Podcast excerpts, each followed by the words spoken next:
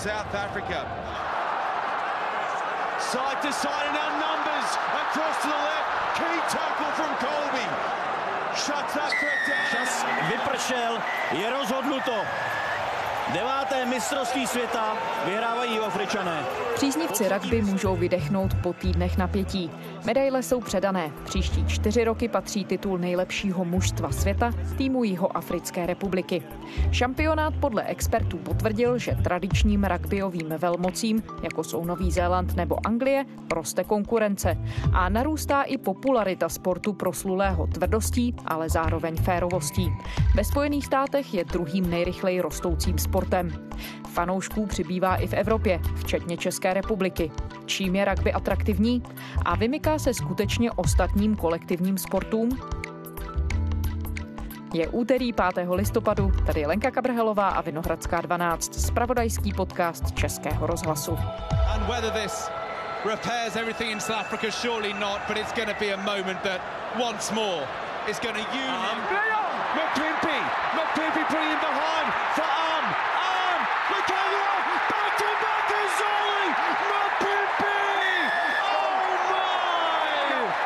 Tím, že to je sport, který je pro všechny typy, druhy lidí, tak díky těm mistrovstvím světa zažívá tento sport vždycky obrovský boom. Nejenom chlapské rugby, ale i ženské rugby. Petra Křiklánová je kapitánkou Českého národního týmu rugby. Sleduje ho určitě víc lidí, konkrétně ohlasy od kolegů z práce, tak tím, že jsem věrný fanoušek All Blacks, novozelandských rugbystů, tak vždycky řešíme zápasy po víkendu, jak kdo hrál a jak se kdo umístil. O rugby mnozí mluví, nebo je takové to veřejné přijetí, že je to sport gentlemanů. Dají se vymenovat nějak hodnoty toho sportu? Dají se vyjmenovat a jejich konkrétně základních pět. Jedná se teda o čestnost, soudržnost, nadšení, disciplínu a respekt. Rugby se točí kolem několika zásad a jednou z nich je týmovost a respekt. To znamená, že, že musím respektovat soupeře, rozočího a, a taky sám sebe.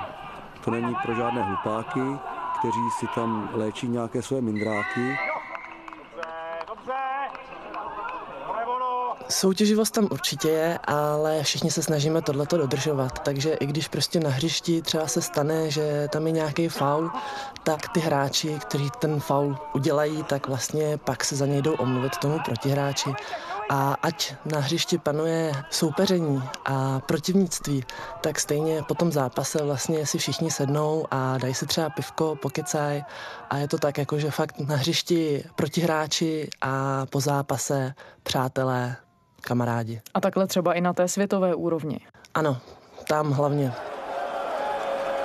Pár okamžiků po skončení nervy drásajícího zápasu si padly do náruče nejen triumfující All Blacks a nevýslovně zklamaní Springboks na trávníku Twickenhamského stadionu, ale taky fanoušci v hledišti. Ty hráči všichni se mezi sebou dobře znají.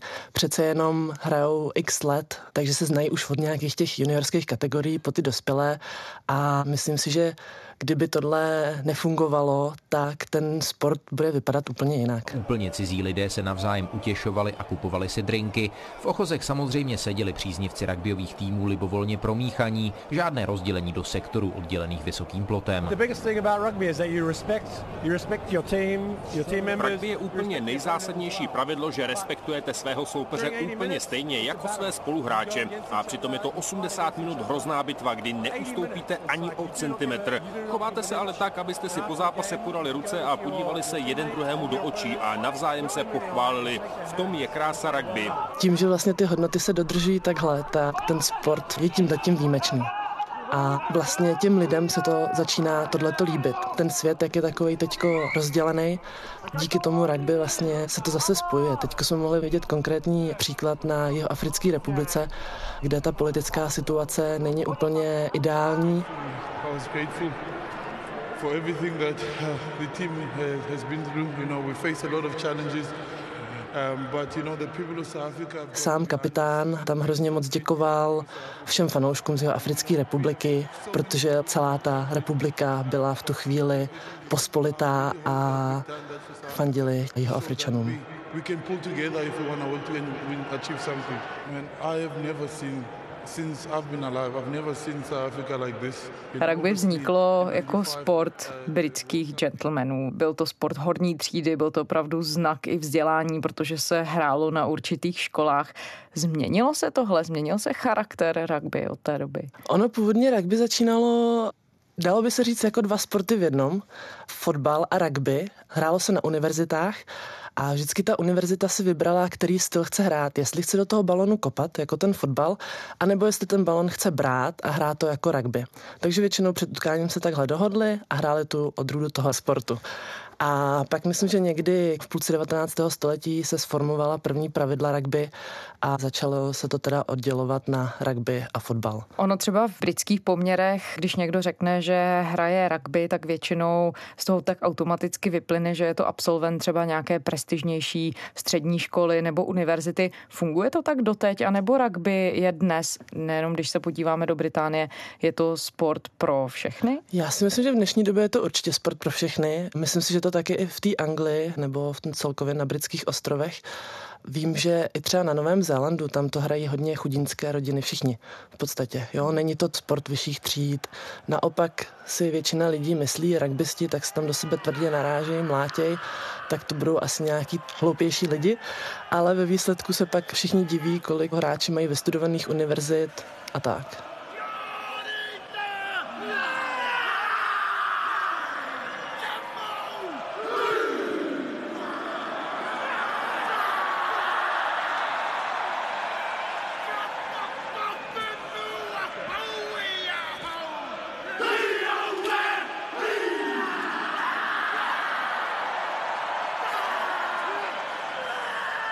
Vy jste sama zmiňovala, že jste velkou faninkou novozélandského týmu a sama jste i hrála na Novém Zélandu. Je tamní rugby, které asi mnozí si i spojují jaksi s hakou a, a s tím, co znají z televizních třeba obrazovek. Je skutečně unikátní novozélandské rugby? Je to jiné. Je to určitě jiné oproti třeba tady českému rugby. Je to jiné v tom, že ten národ tím žije. Tam každé malé děcko už třeba ve třech letech drží šišatý míč, takže s tím vyrůstá a všichni znají pravidla. Hrají ho téměř všichni. Tam tím, že ty predispozice těch lidí jsou trošku jiné, tak je to tvrdé rugby. A tím pádem náročnější než třeba tady u nás v Čechách.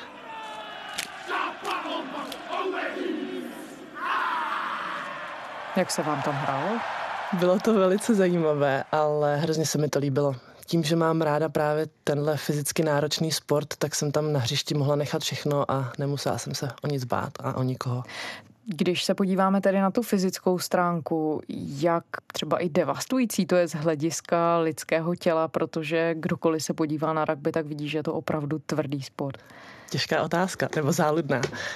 Je to tak, že každý musí se sám nějak fyzicky připravit. Tady v Čechách to máme tak, že většinou ty kluby připravují ty své hráče, hráčky.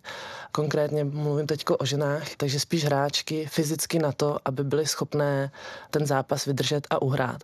Ale samozřejmě je důležité, aby i ty hráčky nebo hráči si plnili nějaké své vlastní posilovací plány, které jim vlastně umožní to, aby v tom zápase vydrželi. Ano, je to náročný a tvrdý sport, ale tím, když je člověk připraven, tak pak si myslím, že není takový problém to odehrát všechno v pohodě a i víceméně bez zranění. Ono se třeba ukázalo americký fotbal, který přece jenom tak trošku, aspoň v některých ohledech podobný může být, tak tam se řeší hodně problémů se zraněním mozku a s otřesy mozku. Objevuje se v rugby něco podobného? Jo, jo, jo. Taky se dějí otřesy mozku s tím, že v dnešní době to je hodně v zápasech těch nejvyšších lig takhle mezinárodních zápasů ošetřené modrou kartou, takzvaně, kdy vlastně hráč, který má podezření na otřes mozku během zápasu, že dostal nějaký tvrdý úder do hlavy, tak je vlastně vyšetřen doktorem a má na to zhruba 20 minut, tam zjistí, jak tvrdý ten náraz otřes byl a případně se může do zápasu vrátit nebo je vyřazen. Což se třeba teď stalo v zápase finálovým, kdy Anglie v druhé minutě přišla o svého jednoho z nejlepších rolníků. Zůstává tam ležet eh, jeden z Angličanů, pozici, která nevěstí nic dobrého. Takže tam se to takhle snaží nějak ošetřovat s tím, že pak ty různé úrazy, jako vykloubený ramena, prsty nebo nohy nebo něco, tak se řeší v průběhu zápasu hned na hřišti. To zní trošku dramaticky, tedy vykloubené nohy. ne, tak občas se přihodí, ale tak zvrklé kotníky, jo. Ale ty chlapy potom, i ty holky, tak jsou fakt jako tvrdý a většinou se nechají ošetřit na tom hřišti, zatejpujou a chtějí pokračovat dál, protože ta hra je natolik upoutala, že tam nechávají všechno. Když jste se dívala na to letošní mistrovství světa, tak co vám to o rugby povědělo, nebo co jste se dozvěděla nového o rugby? Mně se furt ta hra hrozně moc líbí a líbí se mi, jak jednotlivé národy se zvedají a jak se zlepšují. A že vlastně i několik let neporažené týmy dokážou být poraženy tím, že prostě na sobě všichni pracují. Překvapil vás některý tým svým výkonem, nebo objevilo se tam něco, co jste třeba nečekala? Překvapili mě Japonci svojí hrou, že se dostali vlastně poprvé až do čtvrtfinále. Škoda jen, že se jim nepovedlo dostat dál. To mě mrzí vůči nim, tím, že to bylo domácí mistrovství světa. Před začátkem šampionátu by si sotva někdo sadil na to, že o semifinále budou hrát domácí Japonci. Japonci všeobecně známo mají hodně velkou základnu a tím, že se tam dostávají mezinárodní hráči, ať už právě z Nového Zélandu nebo i světové špičky právě z Afriky i z Evropy, tak si myslím, že tu hru pozvedávají. Zároveň se jim tam dostávají dobrý koučové, ale co asi teď pomohlo nejvíc, tak vlastně ten japonský tým, který hrál na tomto mistrovství světa, tak spolu hráli téměř několik let, kdy se hrál na jižní polokouli super rugby soutěž a oni vlastně měli tu čest si zahrát nebo hráli s těmi nejlepšími týmy na světě a tím pádem, že hráli spolu, tak se mohli zlepšovat a dostali se takhle na ten vrchol. England 12, South Africa 32. And this is quite nice to see, guys. Herschel Jančíš is coming on. Zároveň se mi líbila hra Anglie proti Novému Zélandu, kde vlastně hráli bez chybičky a díky tomu postoupili do finále. Jinak se to tak nějak dalo očekávat, tahle ta světová špička. A z hlediska výkonů, když se podíváte na to, jakým způsobem se třeba rugby hraje, mění se ten styl? Přijde mi, že se stává stále rychlejším a tvrdším. Jasně, že pak tím, že se stává rychlejším, se tam občas nevyvarují chyb, ale je to mnohem pohlednější.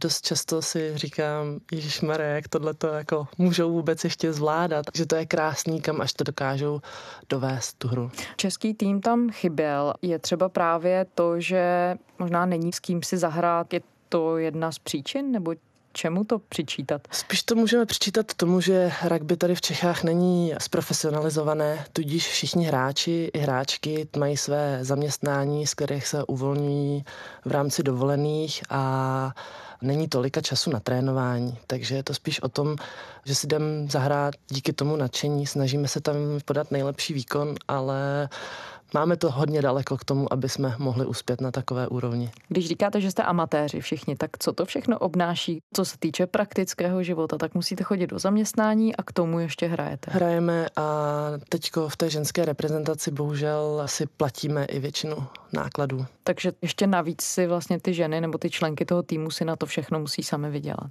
Vydělávají, případně zkoušíme různé fundraisingové kampaně, kde by nám lidi mohli přispět, anebo teďko poslední dobou prodáváme na různých mládežnických turnajích napečené domácí koláče a různé pochutiny. A muži to mají stejně, mužu to funguje podobně. Ne, ne, ne, muži to mají plně hrazené všechno, sami chodí teda do zaměstnání, ale mají to o trošku jednodušší. Oproti Loňsku našemu ženskému týmu, tomu patnáctkovému, se podařilo získat nějaké finance i z rugbyové unie, ale stále na zápasy musíme i žádat třeba o dotace, které naštěstí letos vyšly a stále vlastně prodáváme různé věci, reklamní předměty a takové. A jaká vlastně je tradice rugby tady v České republice? Tady v Čechách z rugby přišel Ondřej Sekora, který přeložil francouzské pravidla rugby a díky tomu se vlastně tady začalo rugby popularizovat. Počátky československého rugby se datují do roku 1926, kdy týdeník Sport uveřejňoval na pokračování pravidla rugby, která psal a sám ilustroval Ondřej Sekora. Musel jsem sehnat nejprve několik nadšenců, kteří by chtěli dělat takový nový sport. On to nebyl žádný lehký sport, vždycky trošičku námahy v tom bylo a musel jsem vybírat mezi hráči taky takové, kteří by to všechno snesli. Právě pojmy jako jsou mlín, mlinář, rojník, pilíř, vazač nebo zadák pocházejí z pera Sekory. Byl trenérem rugbyových družstev Moravská Slávie a AFK Žižka Brno, které pod jeho vedením v roce 1926 sehrály v Československu vůbec první rugbyové utkání. V závěrečném utkání ve skupiny mistrovství Evropy v rugby prohrálo dnes Československo v Praze s Tuniskem 10-20 po poločase 6-16. Hosté se na těžkém rozbahnělém terénu lépe pohybovali, vyhrávali míče z mlínů. Dvěma zápasy na hřišti Tatry Smíchov v Praze pod Strahovem vyvrcholili oslavy 60. výročí. Nejdříve nás potěšili mladí reprezentanti junioři, kteří porazili své vrstevníky z Německé demokratické republiky 33-7 po velmi pěkném výkonu, který napovídal, že budoucnost našeho rugby nemusí být špatná. Na konci 20. století tedy začalo mnohem víc. Chlapský národák právě byl hodně na vzestupu, jedna generace. Poráželi právě týmy, jako je Rusko, které se vlastně účastnilo mistrovství světa, ale pak už tam neměli buď žádné nástupce, anebo prostě se to neujalo natolik, aby jsme se vlastně mohli posouvat dál. Tím, že vlastně tady fotbal a hokej jsou furt národní sporty, tak je těžší se v tomto prosadit. Jak jste se dostala k rugby vy? Teďka se strejdou úkoly plán, neměli žádný dětský tým v rugby klubu Juridiky a tudíž dali dohromady všechny děcka, všech známých a vytvořili jsme vlastně první nějaký dětský tým tam a začala jsem teda hrát.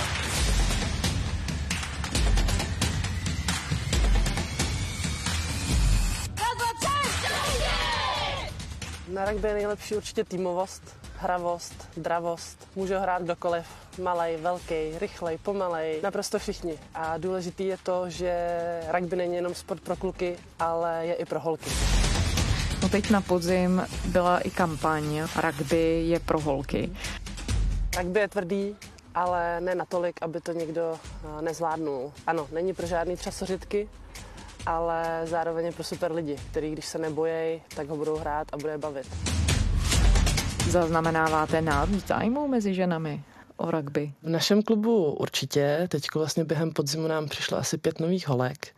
Ta kampaň stále probíhá. Příští sobotu při mezinárodním utkání se Švédskem tady v Praze ta kampaň vlastně vyvrcholí a snažíme se o to, aby se dostalo co nejvíce rugbyových hráček na jedno hřiště a mít co nejvíce hráček na jedné fotce kluby, které vlastně mají mládežnické kategorie, tak tam jsou taky odchovávané dívky a co my se teď i snažíme, tak vlastně ty menší holky stahovat potom do těch dospělejších kategorií, ať už je to věková kategorie do 16 let nebo 18 let, aby prostě se měli kam posouvat. Ty ženy tady nemají moc základnu a vlastně většinou po těch 14 letech věku končí, protože tam neměli kam se dál posouvat, nebyl tam pro ně vytvořen tým. Takže my se vlastně snažíme teď je tam dostávat a tvořit jim nějakou budoucnost. Nicméně teď tedy ten ženský tým vykazuje vlastně i lepší výsledky než mužský tým v Česku. Čím to je? Bude to hodně velkým nadšením holek. 15 rugby nás teďko právě hodně začalo bavit a... Můžete jenom upřesnit, co to znamená. Jo, máme dva druhy rugby, sedmičkové, které se hraje v sedmi hráčích, stejná velikost dřiště a hraje se dvakrát sedm minut. A patnáctkové rugby se hraje v patnácti hráčích, taky stejná velikost dřiště, ale jenom dvakrát 40 minut. To patnáctkové rugby je více kontaktnější, protože tam je méně prostoru, jak je tam víc lidí.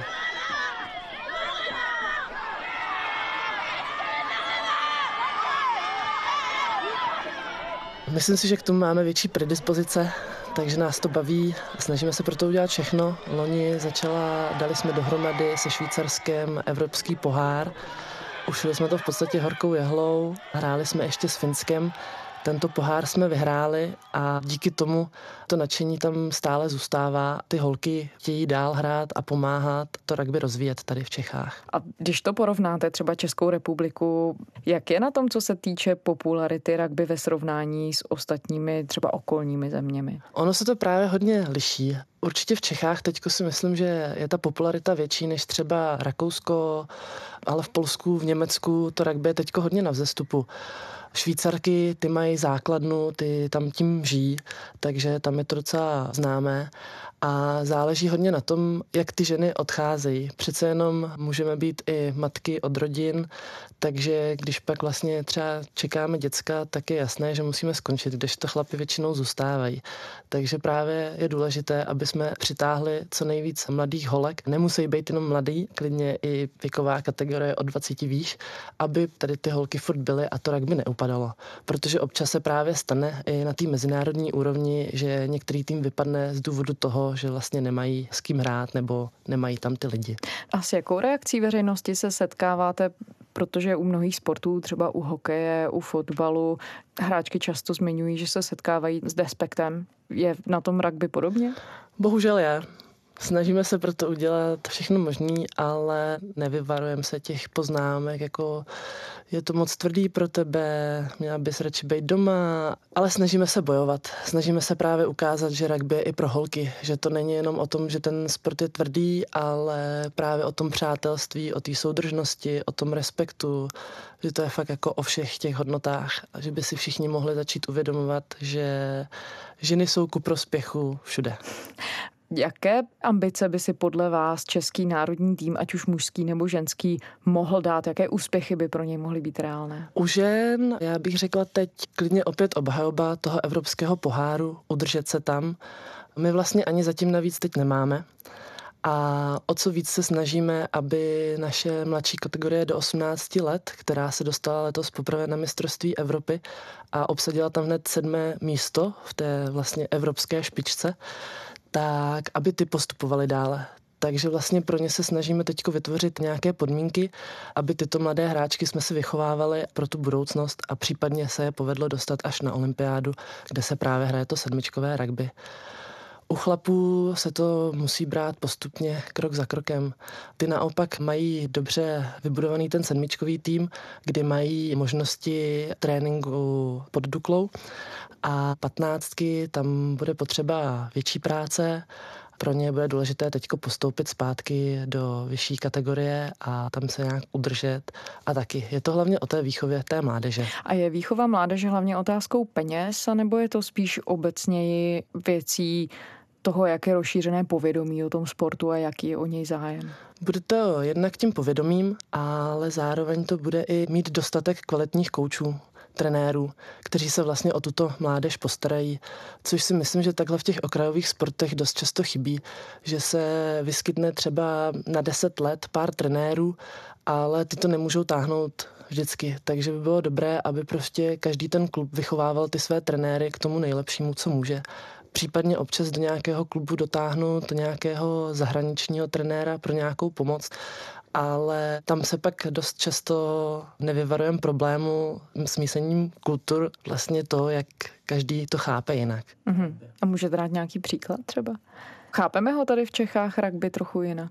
Spíš jde o to, že většinou pak ty zahraniční trenéři, oni vyrůstají vlastně v zemi, kde to rugby má vybudované nějaké kořeny a pak sem přijedou, mají skvělé nápady, myšlenky, ale tím, že my jsme amatéři a to rugby tady nemá takovou základnu a ani nemá takové povědomí, tak se pak právě různě střetáváme s názory. A je to těžký mezi sebou vysvětlování.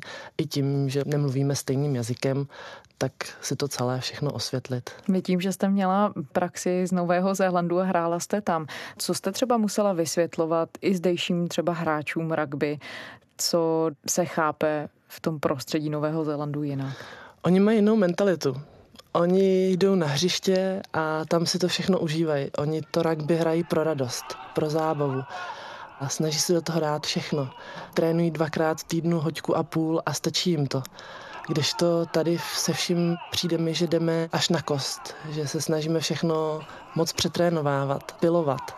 Občas mi tam chybí právě ta zábava, to nadšení.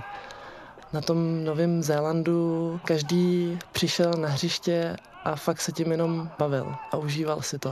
Existuje podle vás teď nějaká světová velmoc v rugby? Myslím si, že teďko to je víc zemí. Mimo jiné to, že vyhrála ta jeho Africká republika. Myslím si, že stále Nový Zéland udává nějaké tempo, nějaký rytmus hry, na který se všichni snaží dotáhnout.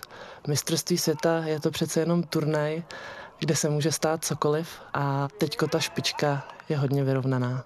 Když jste mluvila o těch hodnotách, tak je něco, co z rugby můžete uplatňovat třeba i v běžném životě? Co vám vlastně ten sport přinesl do toho běžného života a funguje se vám s tím lépe? Určitě, určitě ano. Jedna z věcí je bojovnost. Sama se pak nevzdávám věcí v osobním životě. Respekt. Naučilo mě to jednat i s lidma. Na hřišti je rozhodčí pán a tam se k němu musí jednat s úctou. Není to, že se na něj rozeřveme jako třeba při fotbale. Jeden z příkladů. Určitě to nadšení, je ta soudržnost, je to všechno souvisí se vším. Petra Křiklánová, kapitánka Českého národního týmu v rugby. Děkujeme. Děkuji. Z úterní Vinohradské 12 je to vše. Kdykoliv jsme pro vás na iRozhlas.cz, jsme také v podcastových aplikacích. Psát nám můžete na adresu vinohradská12 zavináč rozhlas.cz a pokud nás rádi posloucháte, šiřte slovo dál. Děkujeme, těšíme se zítra.